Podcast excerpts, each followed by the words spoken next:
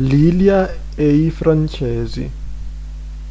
C'erano alcuni giovani davanti alla chiesa, ma io non ne conoscevo nessuno. Dopo un po' è arrivata Lilia, che aveva organizzato l'incontro. Lilia è una bella ragazza mora, alta e sorridente mi ha salutato con una stretta di mano.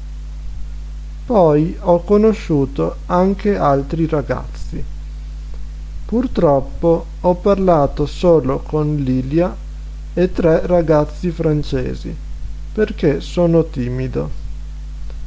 I francesi sono simili agli italiani, i bulgari no. Mi sono sempre trovato bene con i francesi che ho conosciuto. I bulgari, invece, sono più freddi e riservati.